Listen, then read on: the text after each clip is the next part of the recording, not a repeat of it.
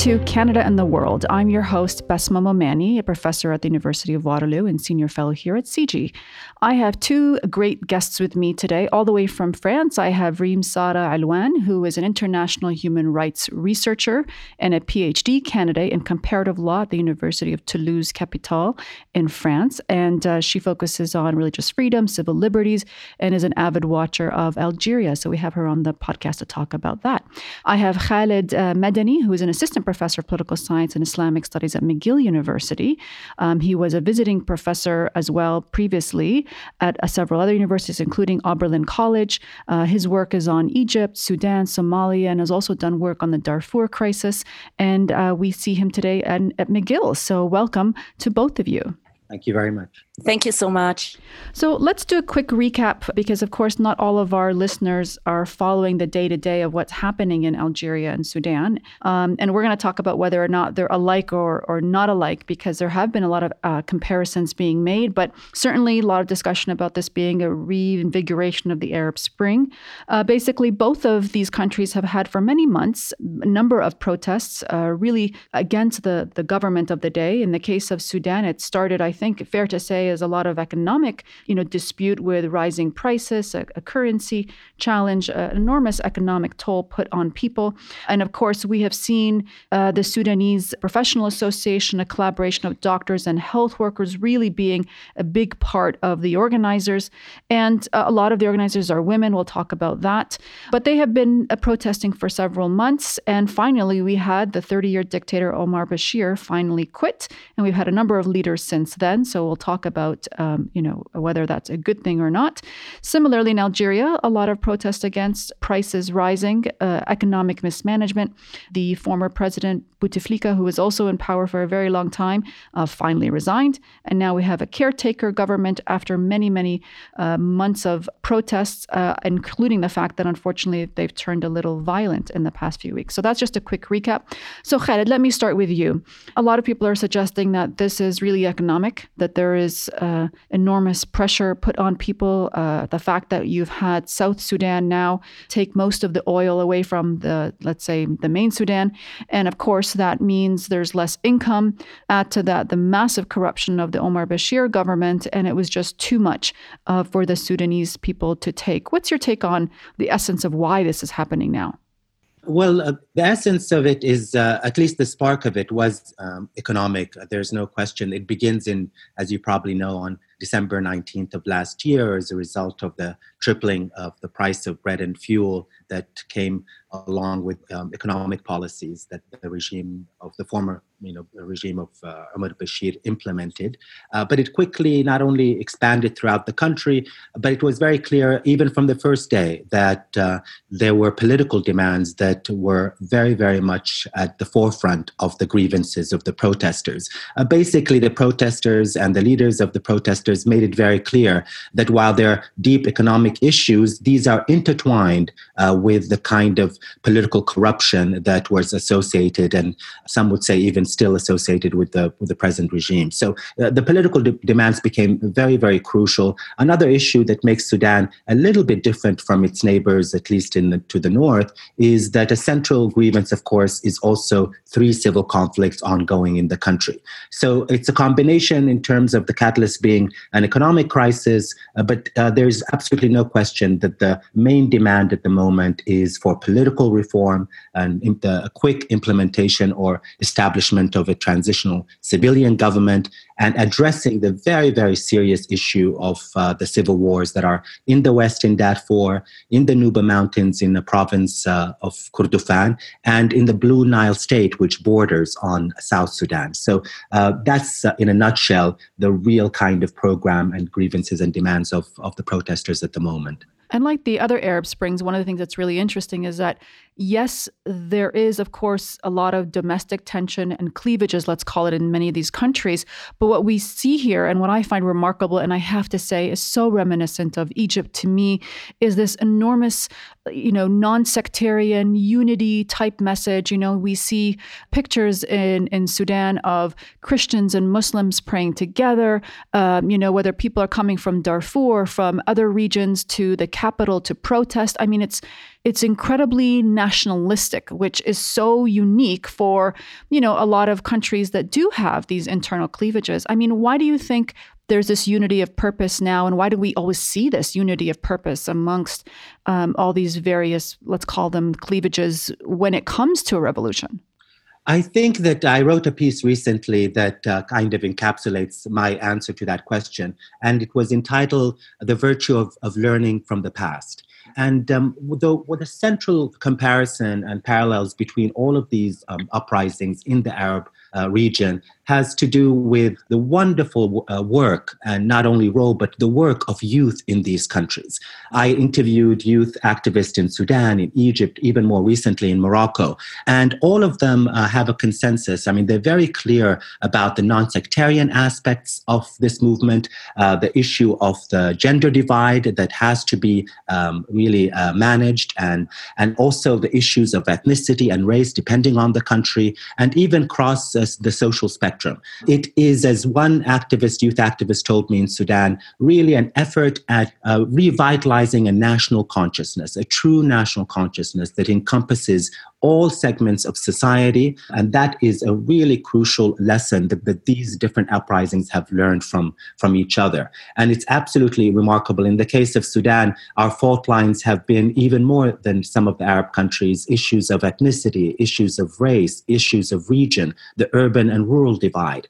And what the activists have done from the very beginning, and this begins actually in 2012, and then uh, a similar protest in 2013, a real effort, a mobilization across different social groups, different regions, different ethnicities. And in the case of Sudan, I would even uh, say different races. You see a remarkable kind of uh, unity, not only among Muslims of the different uh, parts of the country, but um, even more recently, a phenomenal participation of Christian Sudanese as well. And that is something that, uh, that really is a, a, virtue of having learned from Egypt, uh, learning, uh, continuing to learn from Algeria, and learning from one's own history and the failures of previous mobilizations.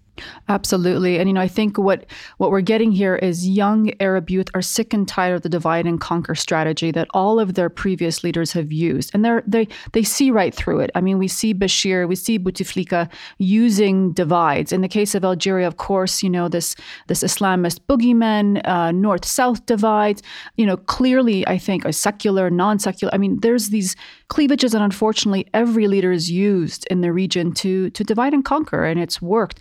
Uh, Rim-Sarah, let me turn to you. Algeria, of course, you know, for many, many years with the Arab Spring uh, ongoing, everybody looked at Algeria and expected it to be the one country that would also join. And of course, because of its terrible civil war in 92, uh, we saw, in fact, no such real uprising. I mean, there were little little protests here and there, but never took national scale the same way that many of the neighbors did.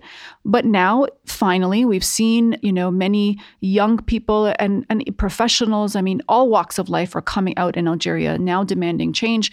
They've gotten Bouteflika out, but they're not satisfied, right? They have another 77 year old taking the place of Bouteflika, very much still deeply, in, you know, entrenched in the deep state. What are people now hoping that they can do in Algeria? Well, you know, I absolutely agree with you. Uh, but I would add that Algeria has been in a constant Arab Spring. Actually, it has been through like all seasons the summer, you know, after the War of Independence, and then the fall. And then we had the Black Decade. Winter has came.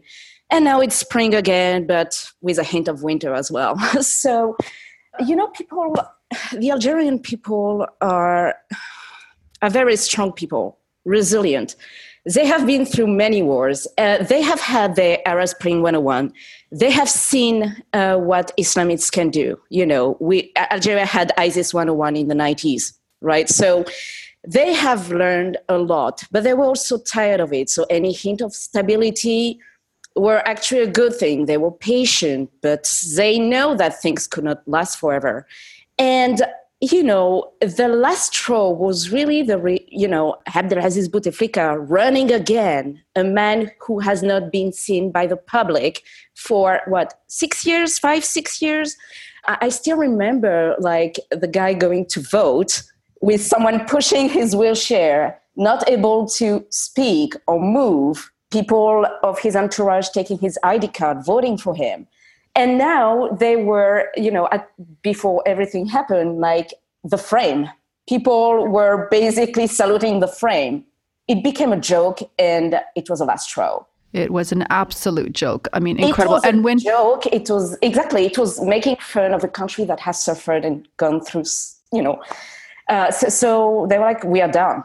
Now, people, um, and thanks to social media, because everything happened through social media, uh, the youth in Algeria is very savvy um, when it comes to technology. Um, they're educated, they're open to the world, and they know what they want. So they learn from the past, the 90s. They learn from the Arab Spring, and now they are ready to take their country back from its tyrants. So they are not naive. They know what they can do immediately, what they can do, and they absolutely know that it would take years to erase all the all the terrible things that current government and previous government and all of the you know apparatchik has done for decades. A ruined Algeria now it has to be built again and again.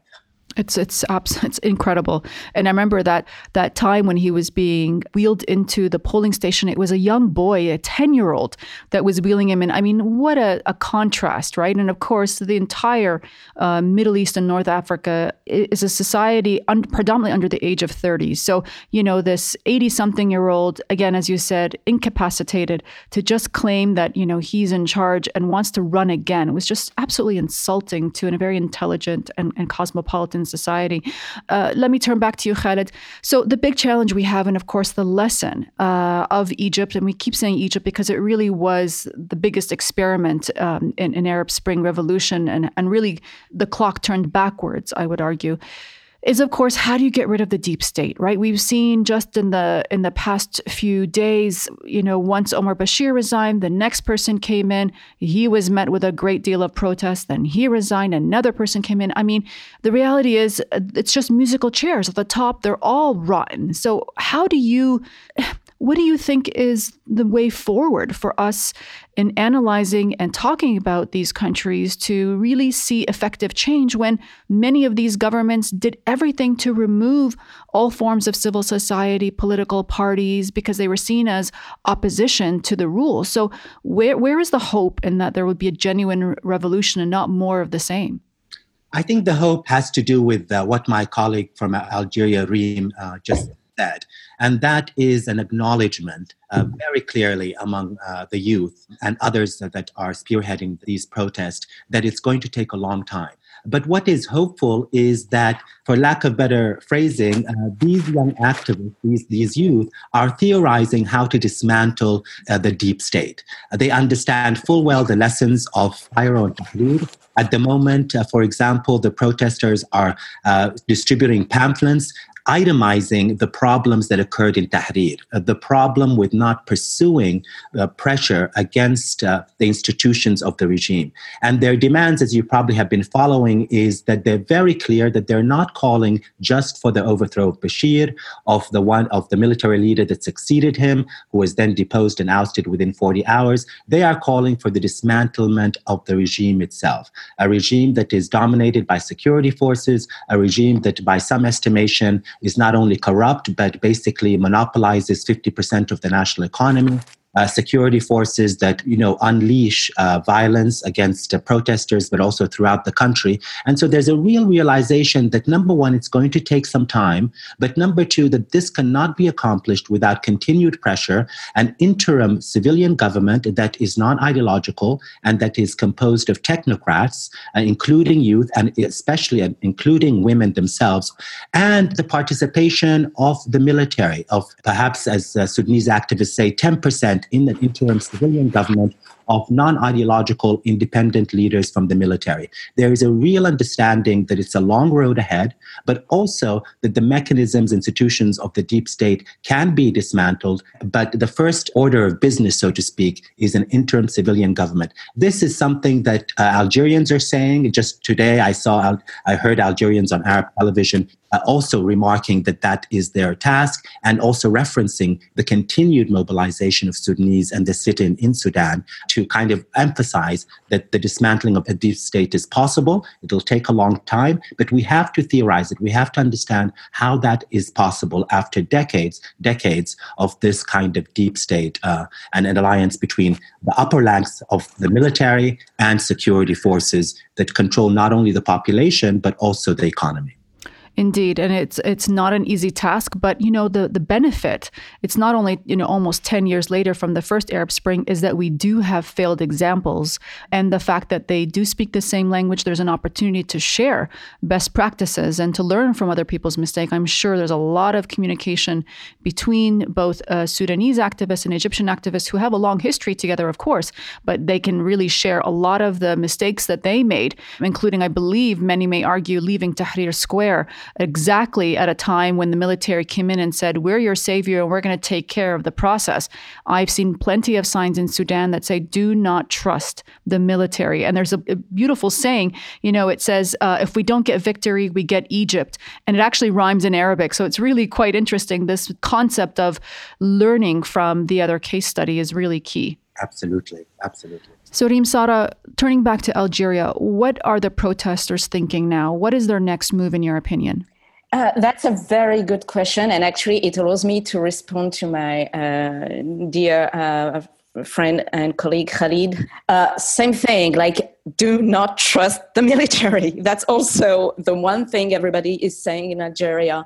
Uh, do not trust them. And I firmly believe, and I'm uh, putting my um, jurist hat here, uh, that the transition has to be given to civil society. Of course, the army will have to be part of it. Let's not be, you know, like it's also part of uh, the apparatus.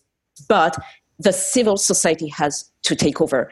And it's very interesting because, like Sudan, now academics actually are calling citizens and are creating uh, what they call citizen committees to actually work together to create and elaborate a framework for the transition.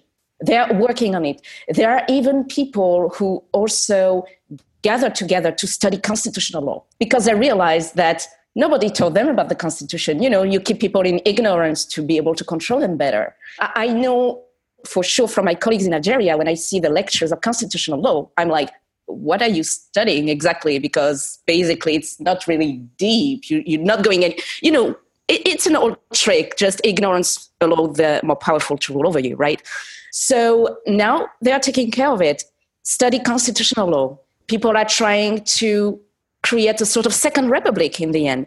But again, it will take a lot of time. But again, we have people who are aware of things, who know about the outside world. And again, they say no more Egypt, or we are not Syria, actually, in the case of Algeria, because uh, I know, for example, from France, France was scared of the possible uh, return of Islamists, also the possible of flux in, of immigrants coming to France because the stability won't be ensured. But hey, the most important for now is that the people in Algeria are the priority, right? And right now, the Algerians don't care about what the West has to say.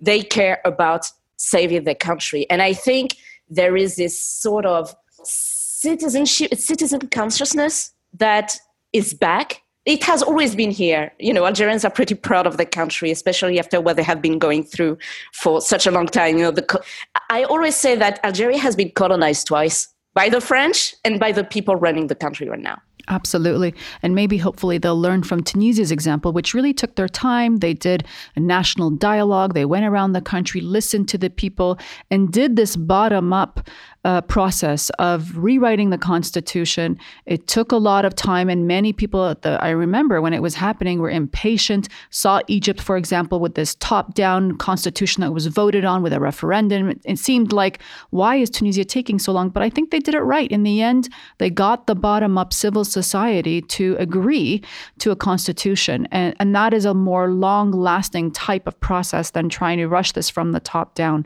Rim, Sarah thank you so much for your interventions and your comments, and uh, I hope we can keep in touch. Thank you so much for having me. I really appreciate um, and I love your work, so it was an honor. Thank you.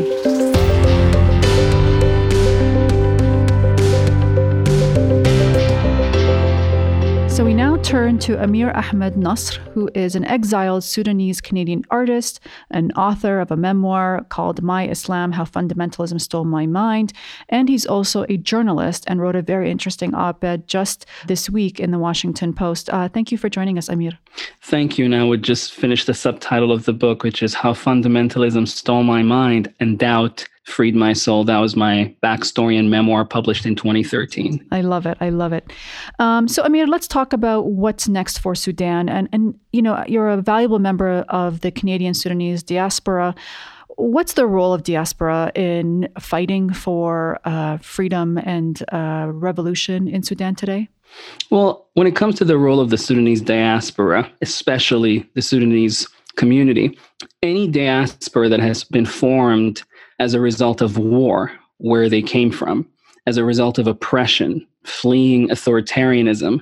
Such a diaspora has very valuable insight and knowledge when it comes to what oppression actually means and how to maintain and preserve freedom. So I think, first and foremost, the Sudanese diaspora here has shown great courage and effort in organizing protests right here in downtown Toronto, where I am. And those protests got the attention. They got the attention of the CBC. Some of the reports have been viewed by people in Ottawa, decision makers, and it actually did have an effect.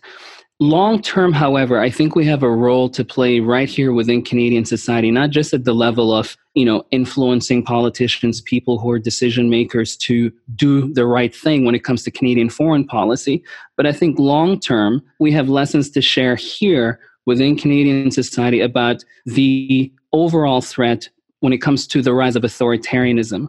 And we're not immune from it, and it can happen anywhere, as we're already starting to see in a lot of places. And, you know, uh, of course, the Sudani uh, diaspora community is quite large, uh, many even in the Middle East itself, uh, of course, the Gulf, uh, Egypt. But also, it, we talked with uh, Rim-Sarah about Algeria, and of course, a very large diaspora community in France.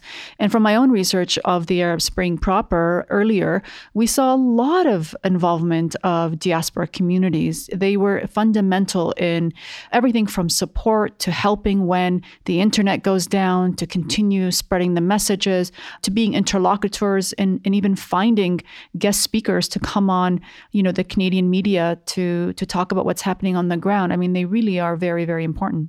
Absolutely. So let me ask you something else. What would you want Canada's government to do? I mean, what's our what should be our foreign policy approach? That's a great question. I appreciate that you raise it. I mean, the backdrop of what's happening right now, specifically in Sudan, but also in other countries, the backdrop is a United States that can no longer be relied upon when it comes to leadership leadership for maintaining the international order post World War II, leadership when it comes to NATO. And I think we as Canadians, citizens, and definitely the government, there's a realization that's starting to dawn on us that we can take our security for granted anymore. We can't rely so much on the United States as we used to. That's that's not a given. And so this is the backdrop. This is the context in which we find ourselves. And I think what was instructive was Saudi Arabia. You know, what happened between Saudi Arabia and Canada? No one stood up for Canada. No one stood by Canada. The United States statement during the crisis between Canada and Saudi Arabia was pretty mild. And so in that sense, I think we're finding ourselves quite isolated. We can't rely on the alliances that we used to have for decades in the same way. And so we have to become more outspoken and more assertive on the world stage. Easier said than done because for so long, Canada's character, national character, especially when it came to foreign policy, the way it was reflected and manifested is as a peacekeeping nation. You know, Canada didn't really get engaged very actively in waging wars and, and deciding things, kind of went along with the NATO alliance. And yes, it was involved in numerous wars, but we've always seen ourselves more as peacekeepers and we've done a lot of great things through the United Nations historically. So now, now we can no longer just pay lip service and slack behind. We really have to up the game when it comes to foreign policy, not just in regards to Sudan and supporting the Sudanese protest movement, pro democracy, peaceful, already reported across the media that it genuinely has been peaceful. So, when it comes to Sudan specifically, we must insist that the military council hand over power to a civilian government immediately. And in terms of leverage that Canada can use, Canada can, you know, bring up the matter and raise it with allies. Um, when it comes to intelligence sharing within the Five Eyes, um, set up an agreement because Canada is part of that. Do we want to collect intelligence from rogue regimes that abuse human rights just because they're providing counterterrorism intelligence and turn a blind eye? Until when are we going to do that? The number two de facto VP right now in Sudan is a man nicknamed Hemedti. He is responsible for some of the most horrific, inhumane atrocities war crimes over the last decade that include rape of women, little girls in front of their families, and then after that, the families get shot after witnessing such horrific inhumanity. This is now the number two VP. The person representing the United States Embassy in Khartoum went and met him and shook hands with him. The UK ambassador met him, shook hands with him.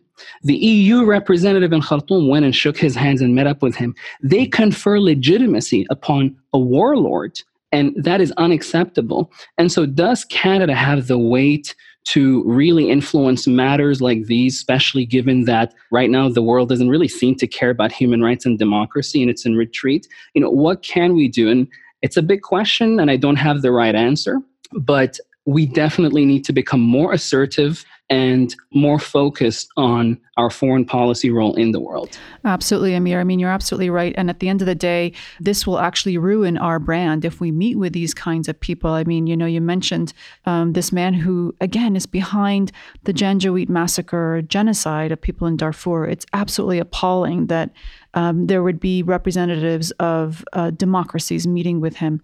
Um, let me just ask you one last question. I'd love for you to keep it brief. You're an artist, and there has been an amazing amount of cartoons and art and spoken word, and you know, coming out of Sudan today. That's just remarkable. Can you just give us a flavor of what you uh, have seen on the ground from social media that really stand out to you? I really appreciate you asking this question we could see the prelude to the revolution happening a decade ago. I started blogging in 2006 anonymously with a pseudonym.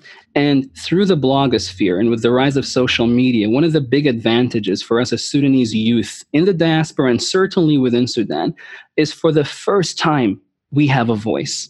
We've never had that. And so the adoption of social media over the past decade early on it happened slowly but after that it really started speeding up and it reached a tipping point. And that gave birth to short films on youtube by sudanese filmmakers indie filmmakers rap artists musicians so many women taking a role in playing you know an active role in creating culture, spoken word poetry competitions in Khartoum, the youth did not have an outlet to participate in politics. They did not have an outlet to participate in business and the economy in any real sense. So the sphere that was left was culture. And because the regime didn't co opt the online tools, that flourished. That changed the self image of Sudanese youth, it changed their consciousness and it made them very aware of the kind of injustice that they face every day until it became unbearable and they realize either they die without fulfilling any of their dreams or they stand up for their dreams and they fight for their freedom. This revolution happened because of those youth. And then the rest of the country started joining. Thank you, Amir. That was fascinating. And uh, you are a product of the amazing uh, culture and history and intelligentsia of Sudan. So thank you. And of course, we really appreciate all of your translation of what is happening in your home country to all of us here in Canada. Thank you. Thank you very much. Thanks for having me.